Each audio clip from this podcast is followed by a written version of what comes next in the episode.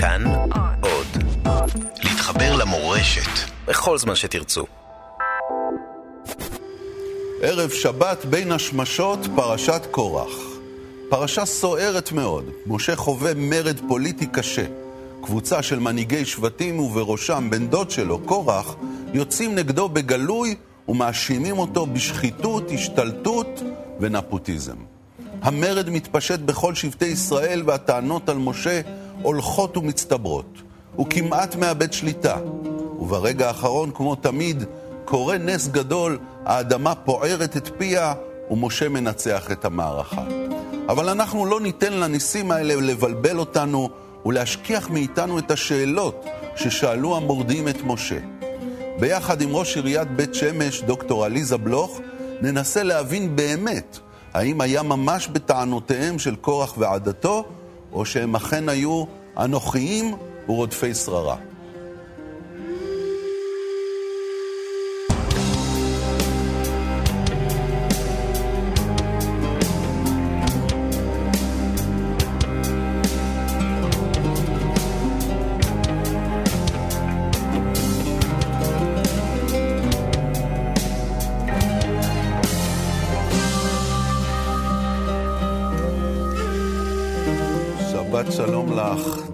עליזה בלוך, ראש עיריית בית שמש. שבת שלום. תשמעי, לא, לא היינו מאמינים לראות אותך פה. לפני שנה עשית מהפכה גדולה בבית שמש, אה, רצת לבד נגד כל הסיכויים, נגד אה, ראש עיר אה, ותיק ומכהן, והצלחת לסחוף גם את החילונים וגם דתיים וגם חרדים, ונבחרת לראש עיריית בית שמש. אז כל הכבוד. תודה רבה. עשית מהפכה ב- בשלטון המקומי, אומרים. אני חושבת שזה היה תהליך שאנחנו עוד בתחילת המסע. יש לנו עוד דרך ארוכה. אבל בעצם אני חושבת שהציבור אמר, מעניין אותנו אה, מנהיגות מאחדת, לא מנהיגות שיוצאת במלחמה, ומנהיגות שמדברת עם כולם ומנסה להיות עניינית. ויש לנו עוד דרך ארוכה בשביל כן, שהמהפכה אבל תצליח. משימה קשה מאוד. אני קצת מכיר את בית שמש מקרוביי החרדים, ואני יודע עד כמה העיר הזו בעצם הפכה להיות עיר עם דומיננטיות חרדית מאוד מאוד משמעותית. 55% מתושבי העיר הם חרדים היום. אה, יש שם גם קבוצות קיצוניות מאוד, שאין אפילו בערים חרדיות אה, גדולות אחרות, אפילו לא כמו בני ברק, כן? יש אצלכם אה, נטורי קרתא, ויש אצלכם אה, מקומות שמנסים להפריד אז ברחובות יש לי בין חדשות נשים בשבילך. וגברים. בית שמש, אמרת עיר קשה, בית שמש עיר של הזדמנויות. אני חושבת שכל אחד יכול לבחור מה הוא רואה. אני חושבת שבית שמש היא מקום מרתק, מקום שאומר, יש פה מגוון ישראלי מאוד רחב, מאוד מגוון. חלק מהתפקיד שלי זה באמת לאפשר לנו חיים משותפים אמיתיים, עם המגוון המאוד מאוד גדול. אני חושבת שהיכולת שלנו לגדל ילדים, כשהם רואים סוגים שונים של אנשים, היכולת של אנשים לראות אנשים ממגוון תפיסות אחר, ולהכיר שהם חלק מתוך המרחב הציבורי שלהם, זה הסיפור. כן, אבל מה איתם? זאת אומרת, הקבוצות אבל- רגע, הקיצוניות אבל קודם האלה לא רוצות כן. שהילדים שלהם אז יראו קודם כל, אני לא יודעת אחרים. מי זה איתם. אין איתם, זה אנחנו. לכולנו יש אחריות למרחב ציבורי. אה, גם העולם החרדי בתוך בית שמש הוא מגוון מאוד. יש בו קבוצות שונות של אנשים עם צרכים שונים. אני חושבת שחלק מהתהליך שלי היום בבית שמש זה להתפכח ולפקח את כולם מהחלום, שאם רק כולם יהיו חרדים, או אם רק כולם יהיו חילוניים, יהיה פה עולם יותר טוב. העולם שלנו הוא טוב, כי יש פה מגוון מאוד גדול, והתפקיד שלנו גם להכיר אחד את השני, וגם לאפשר לכל אחד לחיות את חייו, ולקחת אחריות ציבורית כוללת. אבל איך עשית את זה? תגלי לי את הסוד. איך הצלחת אה, לשכנע רבנים וכל מיני קבוצות חרדיות לתמוך בך, גם אם הם תמכו באופן של שתיקה, זאת אומרת, באופן כזה שהם לא בחרו בשביל המועמד השני. האמת היא שזה לא היה סוד. הדרך שלי הייתה פשוט לדבר. כל קמפיין הבחירות שלי היה לעבור בית-בית ולדבר עם אנשים. פשוט לנהל ועם שיח. רבנים, היה לך שיח? המון רבנים. ממש דיבור ישיר, כן, או דיבור... כזה, תספרי לי על וגם. איזה דיאלוג אה, מעניין. בלי שהיה. סוף דיאלוגים, אבל בעצם התפיסה מבחינתי אמרה לעזוב את הסיסמאות, לעזוב את הכותרות, לעזוב את המחנות, ופשוט, כמו שאתה שומע, עברנו דלת-דלת ודיברנו עם אנשים בעין. לפעמים זה היה לשבת בסלון עם משפחה שלמה, לפעמים זה היה לעמוד ליד הדלת, לפעמים זה היה לקבוע פגישה במקום גלוי או שאינו גדול, גלוי, ולנהל שיח. ולדבר על השאלות האמיתיות של החיים. והרבנים נפגשו איתך? היו גם לא מעט רבנים שפגשו אותי. חלק מהרבנים שמחו, חלק מהרבנים מאוד חששו, כי יש לכולנו חשש מהבלתי מוכר. לפעמים גם כשאתה לא מרוצה מאיזשהו מצב, משהו בבטוח מייצר איזושהי תחושת נינוחות. ואני אילצתי את האנשים לשאול את עצמם את השאלות, ולצאת מאזור הנוחות, ולשאול באיזה סביבה מגדלים את הילדים שלנו. האם לנצח נאכל חרב, האם לנצח נחיה בעוני, או שאנחנו מסוגלים להגיד, לא חייבים לוותר על החרדיות, אבל אפשר לנהל אורח חיים אחר. יש בבית שמש ציבור מאוד מגוון. היה לי גם צורך להסביר לחילונים שהם חלק מהמרקם החברתי הזה, וזה לא שאם נכנסו לפה חרדים, אז אנחנו ויתרנו על ההזדמנות לחיות חיים אחרים. Mm. והיכולת להגיד, לנו יש תקווה ויש לנו יכולת לנהל אורח חיים. ואני היום מנהלת עיר שאני אומרת, אחד הדברים הראשונים שעשיתי כראש עיר, זה לבנות את, אה, להניח את, הפין, את אבן הפינה להיכל התרבות, ולאיצטדיון כדורגל, כדורגל, וגם לאיצטדיון כדורגל, זה שני דברים. ולהגיד, באותה עיר במדינת ישראל יהיו בתי מדרש, ויהיו בתי כנסת, ויהיו מקוואות, שזה חלק מהתפקיד שלי כראש עיר. אבל האצטדיון יעבוד בשבת? שים לב מה קרה לך. מה קרה? קרה לך מה שקורה לרוב הישראלים. מה?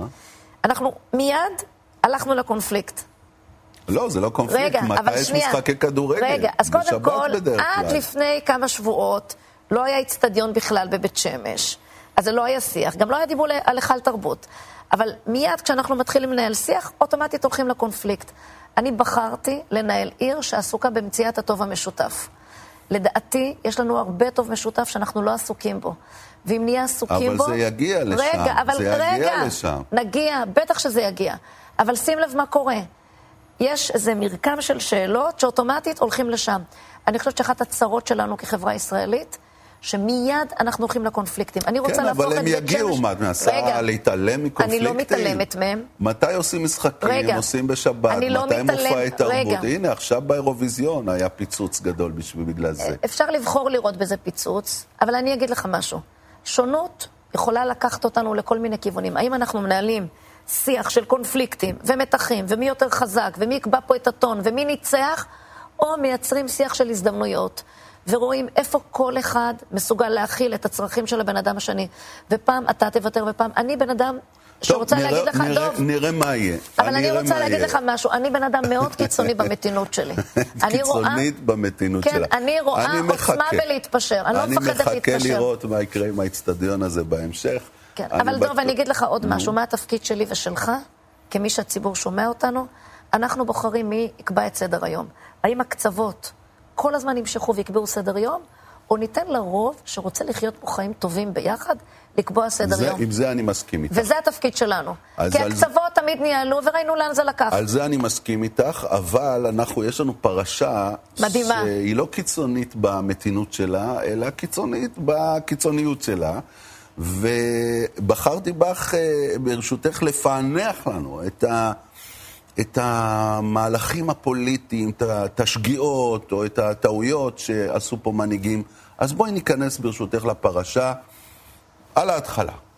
ויקח קורח בן יצהר, בן קהת, בן לוי, ודתן ואבירם בני אליאב, ואון בן פלט בני ראובן, ויקומו לפני משה ואנשים מבני ישראל חמישים ומאתיים נשיאי עדה, קריאי מועד אנשי שם. זאת אומרת, הוא מצליח ליצור קואליציה של מנהיגים. ידוענים. הרבה, הרבה אנשים, נשיאי עדה, קריאי מועד, אנשים שזכו להיכנס לאוהל מועד. ויקהלו על משה ועל אהרון ויאמרו עליהם, רב לכם, כי כל העדה כולם קדושים, ובתוכם אדוני, ומדוע תתנשאו על קהל אדוני? מה אתה אומר? הם שואלים שאלה טובה. קודם כל, אני חשבתי הרבה על החוויה של משה. משה בחוויה שלו, משקה את נשמתו, עובד יום ולילה, לקח ציבור גדול של אנשים למדבר, השגיח עליהם 24-7, צריך לבנות גם תשתית ארגונית, גם תשתית פוליטית, גם לייצר סטנדרטים של אה, שירות לציבור, ובתוך הדבר הזה, היכולת שלך לרצות בכל נקודת זמן את האימא שסוחבת על הגב שלה את הילד, ואת האיש המבוגר שכבר קשה לו בהליכה, ואת הנער המתבגר שמאוד משעמם לו במדבר, ובעצם, בכל דקה נתונה אתה צריך לרצות את כולם. אבל זו לא הסיכוי... הייתה הבעיה. רגע, הסיכוי לעשות את זה הוא סיכוי מאוד מאוד מורכב. עכשיו, בא צוות שבעצם אומר, רגע, מי אמר לך שהמינויים שעשית הם מינויים טובים? וזאת שאלה מאוד גדולה, שאלת המינויים. כי בעצם משה היה צריך לשים לידו אנשים שהוא סומך עליהם, שהוא מאמין בהם. אני הגעתי לאיזושהי מסקנה שכל מי שראה בעצמו מועמד לאיזשהו תפקיד, לא משנה מי נבחר, כשזה לא הוא, הוא בטוח לא אדם ראוי. Mm. אז כנראה הייתה איזה קומבינה, וכנראה הייתה איזה התאמה, אבל וכנראה... תראי, זה באמת מעורר חשד. תראי, מי המנהיגות של עם ישראל? משה הוא המפקד העליון והמנהיג והנביא. אהרון האחיו הוא uh, כהן גדול ושני בניו uh, גם כן מקבלים ירושת עולם להיות uh, כהנים. כהנים. אחותו הגדולה, מרים, היא גם כן נביאה בעלת מעמד גדול בקרב עם ישראל. אז באמת, הבן דוד הזה, קורח, אומר למשה, חילקת פה... שלל. שלל לכולם כל, מסביב. אז קודם כל, יש פה ביקורת שהיא ביקורת לגיטימית. נכון. אני, חוש... אני רוצה להגיד שני דברים על הביקורת. במקרה של משה, בשונה מהמציאות שלנו, המינויים האלה לא היו מינויים שלו. מינויים שהוא קיבל אותם. זה מה שהוא כן. אמר, הם לא חייבים להאמין לו. עכשיו, עכשיו אני רוצה להגיד שבעיניי יש משהו ב...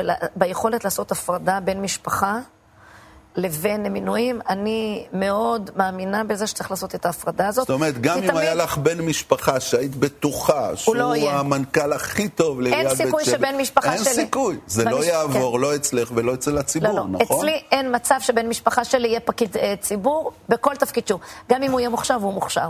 אבל אני חושבת שיש שני דברים. חלק מהתפקיד של משה הוא לבנות את האמון של הציבור בת, בתהליכים שלו. כי אפשר לא להסכים עם מינויים שלך. אפשר לחשוב שהם מקבלים החלטות שגויות, כי אי אפשר בכל החלטה לקבל אה, הסכמה של כולם. אבל אני חושבת שחלק מהתפקיד של משה, ואני חושבת שזאת הביקורת, הייתה בלנהל את הדיאלוג עם הציבור, mm. בלהסביר את השיקולים. הוא לא הצליח להסביר את זה. ובלדברר את זה באופן אמיתי, ובלשכנע ביושרת הכוונות. אז, אז כשהציבור... איך לדעתך הוא מגיב? מה, מה, מה התגובה שלך? אז אני אגיד רגע, אז אני קודם כל רוצה להגיד... שציבור יודע להעריך כשהוא רואה שהמנהיג מתכוון למשהו אמיתי. אפשר לא להסכים עם השיקולים או עם הבחירה. בסיפור של קורח היו שני דברים. אחד, זה לא שהוא בא לנהל איזה שיח, אני חושבת שזה חלק מהביקורת שלי גם על קורח. קורח עשה משפט שדה. הוא לא בא, קבע פגישה ואמר, רגע, בוא נדבר על זה. ניגשתי למכרז, אני מתאים, אני לא מתאים. היכולת להפוך בעיה למאוד גדולה וציבורית... הוא ארגן מרד. הוא ארגן מרד. עכשיו, גם את זה אנחנו, אנחנו צריכים להכניס למסגרת ברורה, זה 250 איש, 60 ריבו יצאו. לא, אבל זה 250 כן. מנהיגים, הרי... זה כמו 250 חברי כנסת. אני בכוונה אנשים... מתייחסת אל זה. אתה יודע, 250 הערות בפייסבוק, לפעמים יש לך איזושהי לא, לא, תחושה שמדובר במאסה. אבל זה נשיאי עדה קריאי מועד, זה לא אנשים רגילים. כן, אז אני אגיד שני דברים על קורח. אני חושבת שהייתה לו החמצה בשני דברים. אחד, בזה שהוא מראש הלך לקרב. בוא נדבר קודם, בוא נבדוק, אולי צדקת, אולי טעית. ומה עם משה? איך הוא הגיב? והדבר השני, רגע, לפני שאני אגע במשה, אני חושבת שהעובדה שמראש בא טון תוקפני ולא ענייני, הוא הפסיד חלק מהנקודות. כי אני טוענת שכשביקורת נאמרת באופן ענייני, אבל תעזבי רגע את קורח, מה עם משה? איך הוא מגיב לסיפור הזה? משה בעיניי, הייתה לו הברקה בהתחלה. באו אנשים, התעצבנו, כעסו. משה אמר, בוקר, בואו אליי מחר בבוקר. כשאתה רואה כזאת התלהמות... דחה את זה. יש, כשהוא אומר בוקר, יש שני, שני דברים. אחד, אנשים שהם נורא נורא עצבנים, לפעמים כשאתה אומר להם בוא נדבר מחר בבוקר, הם חושבים, הם נרגעים, הם מקבלים פרופורציות אחרות לסיפור. וגם הוא יכול לחשוב בינתיים מה לעשות. דבר שני, לפעמים אתה יכול לשלוף תשובה שלא ממש התכוונת, ואתה מצטער, רגע, אם רק הייתי משקיע דקה מחשבה, הייתי מתייעץ, אולי הייתי אומר משהו אחר. אז מנהיג איכותי, שקול, לא נלחץ, אומר, בואו אליי מחר בבוקר. בוקר בעיניי זה כלי ניהולי. Mm. זה כלי ניהולי שאומר, להרגיע. בוא נרגיע את השטח. להרגיע, וגם משה בעצם, כשהוא אומר בואו בבוקר, הוא יקבע את זירת ההתרחשות. Mm. עכשיו אתם באתם אליי, פה mm. לבית דין שדה, אתם באים אליי ללשכה, כן. אנחנו נדבר, נקבע סדר יום. זה דבר אחד. הדבר השני, שבעיניי מרגש, בבוקר למחרת לא כולם באים. ואז הוא שולח לקרוא לשני אנשים מאוד מרכזיים שלא הגיעו, והם לא מגיעים. ואז משה עושה צעד... אנחנו ואין... מדברים על, אה, על מי? על און בן פלט אה, בני כן. ראובן. והוא רואה שהם לא מגיעים. עכשיו היה אפשר להגיד, אני המנהיג, אני החזק, אני הגדול, הם לא באו, אני אחכה להם בהזדמנות, או בעיה שלהם שהם לא באו. משה עושה צעד גדול בעיניי, הוא הולך אליהם. הוא מנסה הוא לשכנע אליהם, אותם במקום שלהם. הוא בעצם מנסה לשכנע אותם, הוא שם את האגו במקום נמוך, אומר, אנחנו עכשיו לא נשחק משחקי כבוד. אני לא אגיד, הם מרדו בי עכשיו, אני אראה להם, אני אראה לציבור מי החזק פה, לא. מנהיג חזק זה מנהיג שלא מפחד לדבר עם הציבור שלו, ולא מפחד להתמודד עם התנגדות. רגע, וגם אולי לעשות איזה חשבון נפש. אם הציבור הגיע לכזאת ביקורת קשה ולכזה אז, אנטי... אז יש לי בעיה. וקורח הצליח לייצר סביבו, אז אולי היו שם שיקולים לא ענייניים, ואולי זה ישב לעוד כמה אנשים, אבל אתה יכול לבחור בזה, לראות רגע משבר, טרגדיה, או להגיד, רגע, איזה טוב שזה קרה. אני בוא, אבדוק את עצמי. בוא נבדוק את עצמי, בוא נשאל שאלות, בוא נפתח, בוא ננהל שיח. לפעמים צריך אירועים כאלה, לא צריך להיבהל מהם. אז uh, אנחנו ניקח ברגע הדרמטי הזה, שאנחנו לא יודעים מה יקרה, הפסקה, ומיד נחזור לנקודה הזו.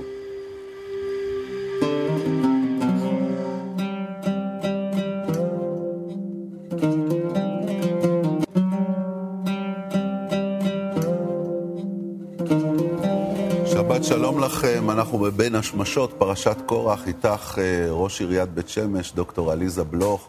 אנחנו בסיפור הדרמטי הזה של אה, כוח ועדתו, וברשותך, הקריאה שלי קצת שונה בעניין של משה. אני מרגיש שהוא באיזשהו מקום איבד את העשתונות, הוא איבד את הביטחון העצמי. דבר ראשון, אה, קראנו שהוא נפל על פניו, הוא, הוא נחלש מאוד, וגם אחר כך, כשהוא בא לדבר עם המורדים והולך אליהם, והם אומרים לו, אתה משתרר עלינו, אתה משתלט, לא רק זה שלא הבאת אותנו לארץ חלת, אה, זבת חלב ודבש כפי שהבטחת, אתה גם אה, כל הזמן אה, משתלט עלינו. משה מרגיש חלש, הוא פונה לאלוהים ואומר לו, אל תפן על מנחתם, אל, אל תתמוך בהם. זאת אומרת, היה לו, היה לו איזה חשש פנימי שאולי באמת הם צודקים, אולי באמת אלוהים יעדיף אותם, אולי באמת הוא טעה. אני חושבת שהחוויה של מישהו שמשקיע את כל נשמתו וכל זמנו, אני חושבת על משה, שהתאמץ כל כך, ויתר על חיי משפחה רגילים, הולך במדבר, החוויה שלו, הוא עושה את המקסימום, וכנראה אי אפשר אף פעם לרצות את כולם. ובשביל הציבור, זה שלא הבאת ארץ זבת חלב ודבש, זה שעוד לא פתרת את כל בעיות הדיור, את כל בעיות התעסוקה, את כל בעיות החינוך, זה מאוד מאוד מאוד קשה, יש איזו ציפייה ממך. זה כישלון, זה סוג של כישלון. ובשביל אותו תושב שגר ברחוב המסוים הזה, זה שלא סיפקת את הסחורה, מה זה מעניין אותו שפתרת עוד 200 בעיות אחרות? הוא המאה אחוז של עצמו. וזאת חוויה מאוד קשה להיות כל הזמן בעמדה שאתה מאוד רוצה לרצות את הציבור מהסיבות הענייניות. וזו חוויה קשה, אני, מרגיש, אני חושבת שמשה, קודם כל, הוא גם בן אדם, ובסוף גם נבחר ציבור, יש לו תחושות ורגשות, ומשה ברגע מסוים קצת הרגיש שוואו, קשה, קשה, והוא היה צריך איזה רגע של לאסוף את עצמו ולהגיד, שנייה, יש ביקורות, חלקן ענייניות, אני צריך באיזשהו שלב להתחיל להכיר בזה, שאני אעשה את המקסימום, חלק יהיו מרוצים וחלק לא יהיו מרוצים, ו... אבל וחלק... הוא חשש שאולי באמת הוא, הוא טועה, הוא טעה במשהו. יש, יכול, בו, כן. יש בו איזה חשש יש כזה. יש בו גם חשש, ויש, ואני חושבת שגם היה בו חשש שההתנגדות הזו uh, תתפשט. Mm. והיא תרחיב uh, מקומות אחרים. ובעצם האתגר בעיניי של מנהיג זה לקחת את ההתנגדות הזאת ולהגיד, רגע, אני יכול או לפרק אותה, או להתנגד אליה, או לכעוס עליה, או להחליט ללמוד ממנה ולהפוך אותם לשותפים שלי. אבל... מה שהיה חסר לי בסיפור הזה, זה היכולת שלו לגייס אותם. כי זה לא קרה. זה לא משה, לא קרה. משה עושה את המבחן הגדול של הקטורת, הוא אומר להם, אתם רוצים להיות כהנים? אין בעיה. בואו תעשו את העבודה של הכהנים, קחו מחטות, שימו עליהם גחלים, תפזרו קטורת ותקריבו במשכן באוהל מועד, ואכן זה מה שהם עושים. ומה שקורה, שכולם ניצבים, כל הקהל ניצב, כולם במתח לראות מה המבחן של הקטורת יעלה. האם המבחן של הקטורת יעלה שאלוהים תומך במשה ובאהרון, או ב-250 הנשיאים האחרים בראשות קורח. חלק מהאנשים נעלמו, כן? בני ראובן, און בן פלט, בני ראובן, פתאום נעלמו. כן. כנראה השתכנעו. המדרש אומר שהנשים שלהם... אה, משכו אותם. משכו אותם. חוכמת הנשים פה כן. הייתה להם. הם עושים את, ה, את, ה, את הקטורת, ואז פוערת האדמה את פיה, בולעת את קורח ואת עדתו חיים לתוך האדמה, והאדמה נסגרת. יש פה תחושה של סתימת פיות, חזקה. אז זה נורא מעניין. באופן סמלי גם. כן, אז זה נורא מעניין האם מדובר פה בסתימת פיות, או באיזה רצון להגיד, רגע, אני לא יכול לנהל כשבכל רגע יהיו התנגדויות ואני צריך לעשות קאט. יכול להיות שבעיניי זה סוג של הליכה לבחירות. אתם יודעים מה? בואו נעשה בחירות מההתחלה ונראה את מי אתם בוחרים. זה בחירות עד הסוף, עד הסוף, עד המוות. זאת אומרת, אי אפשר גם וגם. אני חושבת שזאת שאלה מאוד גדולה, כמה מנהיגות יכולה להתנהל עם אופוזיציה. כמה מנהיגות יכולה להתנהל עם רעשי רקע. היכולת של מנהיג להגיד, יש לי כיוון מאוד ברור, אני הולך לשם, לשם אני לוקח את הציבור, ואת כל רעשי הרקע, אני מתייחס אליהם כרעשי רקע, ולא מאפשר להם לנהל אותי, לקבוע לי את סדר היום. אבל את אמרת בעצמך קודם, שדעתך היה צריך להכיל אותם, היה צריך למצוא את הדרך להכיל אותם. אני לא רוצה לשפוט כי לא הייתי שם. אני חושבת שצריך להתמודד עם התנגדויות, לשאול שאלות, להתמודד, ובעיניי זה גם כלי בקרה עצמי. לבדוק האם, הרבה מאוד פעמים אתה כל כך בטוח בעצמך, וזה בסדר לשמוע אחרים, לא חייבים לשמוע את מה שכולם עושים, כי דרך אגב, אין אפשרות לעשות את מה שכולם כן, רוצים. זה, זה כבר באמת, אה, אה, עסקנו אפשר. בזה, וזה נכון, אבל יש משהו במשה שהוא לא מצליח באמת לתקשר עם אנשים רגילים. הוא אולי נביא גדול, הוא מחוקק גדול, הוא מצביא גדול, הוא מנהיג גדול, אבל קשה לו עם, אה, עם כל התלונות האלה. הוא, הוא לא בן אדם של ללכת לחוגי בית, או ללכת לשכנע משפחה, משפחה, משפחה. זה לא, תראה, זה לא מתאים היא... לו. נהיה הוגנים איתו. נו. הרי משה בתחילת דרכו ישב מהבוקר עד הערב ושמע את האנשים. Mm. השלב שהיה לו ייעוץ ארגוני... אז כנראה שזה הגיע כן. לפה עד. השלב שבו הוא עשה איזה ייעוץ ארגוני וחילק בעלי תפקידים ובנה איזה היררכיה ניהולית, לקח קצת זמן. משה שמע את האנשים ומכיר את הציבור מצוין.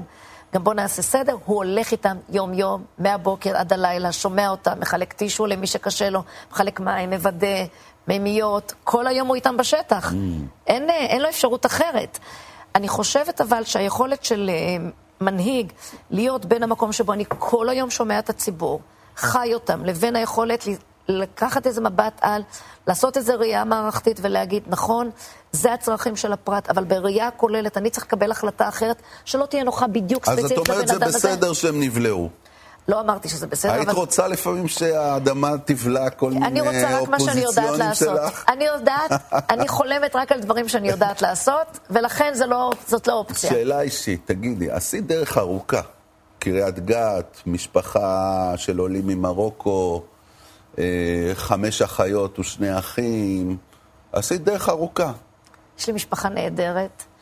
אני חושבת שגדלתי בבית שמאוד חיזק את הביטחון העצמי של כולנו, ותחושת המשמעות. זה? בעיקר אהבו אותנו, מאוד, ונתנו לנו תחושה שאנחנו יכולים הכל, ובאמת, אה, אני באתי אה, להתמודדות לתפקיד באמת מתוך איזושהי תחושה של אחריות ציבורית, ומתוך איזו תובנה שאני יכולה להוביל שינוי, אחרת לא הייתי נכנסת לזה. וזה ניטע לך בילדות, את אומרת? לאורך כל הדרך. על ידי ההורים? אני גדלתי גם עם אימא וגם עם סבתא מאוד חזקות. הם היו הדמויות הדומינות? נשים מאוד חזקות ומאוד דומיננטיות. מה הדבר שסבתא לימדה אותך הכי חשוב? אה, לקבל כל אדם כמו שהוא. אני חושבת שזה הדבר הכי חזק. לא שפטה מעולם, לא משנה אם בא להתארח אצלה ילד בן חמש או איש בן שישים, תמיד התחושה היא שהוא המלך. רוח מדהים וחיבוק גדול, וזו יכולת לתת לך תחושה שאתה הדבר הכי חשוב בעולם, זה דבר שאני אקח ממנה לתמיד. והתחתנת עם אה, רופא, דוקטור... אה, התחתנו עוד לפני שהוא היה רופא, אבל כן. אהרון בלוך. נכון. ו- ואיך אתם בבית? את ראש העיר, הוא הרופא, שניכם דומיננטיים, איך הולכים התפקידים? זה זוגיות נהדרת, אנחנו מאוד עסוקים, אין לנו זמן לריב. אין. לכם זמן לריב? זוגיות מדהימה.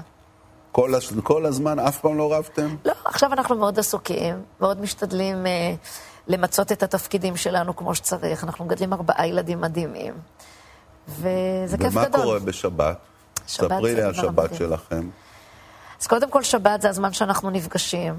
אני משלימה שעות שינה, אראלה גם עובד בשבת לפעמים, וגם אני מדי פעם צריכה לצאת אה, לא פעם. אה, מה, לטיולים בעיר? אה, או לחירומים, או לטיולים, או למפגשים שנקבעים בשבת. אז אנחנו משתדלים... את עוברת בין בתי הכנסת בשבת? אני נמצאת בין בתי כנסת. מה, בעזרת אני... נשים? גם וגם. זה לא מפריע לך? אה, בתור ראש עיר ששמים אותך בעזרת נשים, ככה ביציע, בצד? אתה יודע שכל דבר אתה בוחר איך להסתכל. Mm-hmm. דרך אגב, יש לא מעט בתי כנסת אה, שכשאני מדברת אני נמצאת ב... כן, נותנים בבית לך לדבר הכנסת, על ב- הבמה, באמת? לגמרי, לגמרי. לתת דרשה? לא בית כנסת אחד ולא שניים. יפה. אבל אני חושבת שכל אחד בוחר איך הוא מרגיש. היכולת שלי לפגוש את הציבור במקום הטבעי שלו, לשמוע אותו, לראות אותו. יש בבית כנסת מגוון, בבית שמש מגוון של קהילות, מגוון של איך בתי כנסת. נראית אה, הדלקת נרות אצלך בערב שבת, בין השמשות? קודם כל יש לזה רגע מדהים. הרגע הזה, שאם הוא לא היה צריך להמציא אותו, שעושים cut להכל, טלפון בצד, לא מחפשים אותך עכשיו. אני, ממש, זו דקה ייחודית מאוד, המעבר הזה, שעוצרים את הכל, מדליקים את הנרות על השיש. כמה. נרות את מדליקה? שתיים. שתיים? כן. ועל מה את מתפללת כשאת מברכת? שהילדים שלי יהיו מאושרים ובריאים ושיהיה לי טוב איתם. הכי ושאני חשוב. אצליח, זה הכי חשוב, אה, ושאני אצליח לעשות את מה שאני רוצה אה, ולהיות כל הזמן מכווננת למשימה. כי באמת יש כל כך הרבה סיבות לסטות מהמסלול ולהזכיר לעצמי כל הזמן, עליזה, למה את פה? מה הפוקוס? מה הציבור צריך עכשיו באמת? לא להתבלבל, להיות מאוד מכווננת זה למטרה. הרגע של הריכוז שלך. כן, זה רגע ריכוז מאוד uh, כיפי, ולחבק את הילדות ביחד עם הדלקת הנרות, ולעשות את הסוויץ' של המעבר, הוא רגע שאני מאוד אוהבת.